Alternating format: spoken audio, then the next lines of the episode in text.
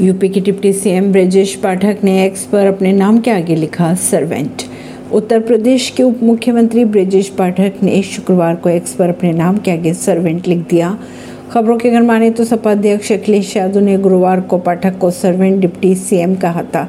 इससे पहले पाठक ने अखिलेश के जेपी नारायण इंटरनेशनल सेंटर का गेट फाड़ने पर कहा था अच्छा कूदते हैं तो एशियन गेम्स में क्यों नहीं जाते? परवेश दिल से।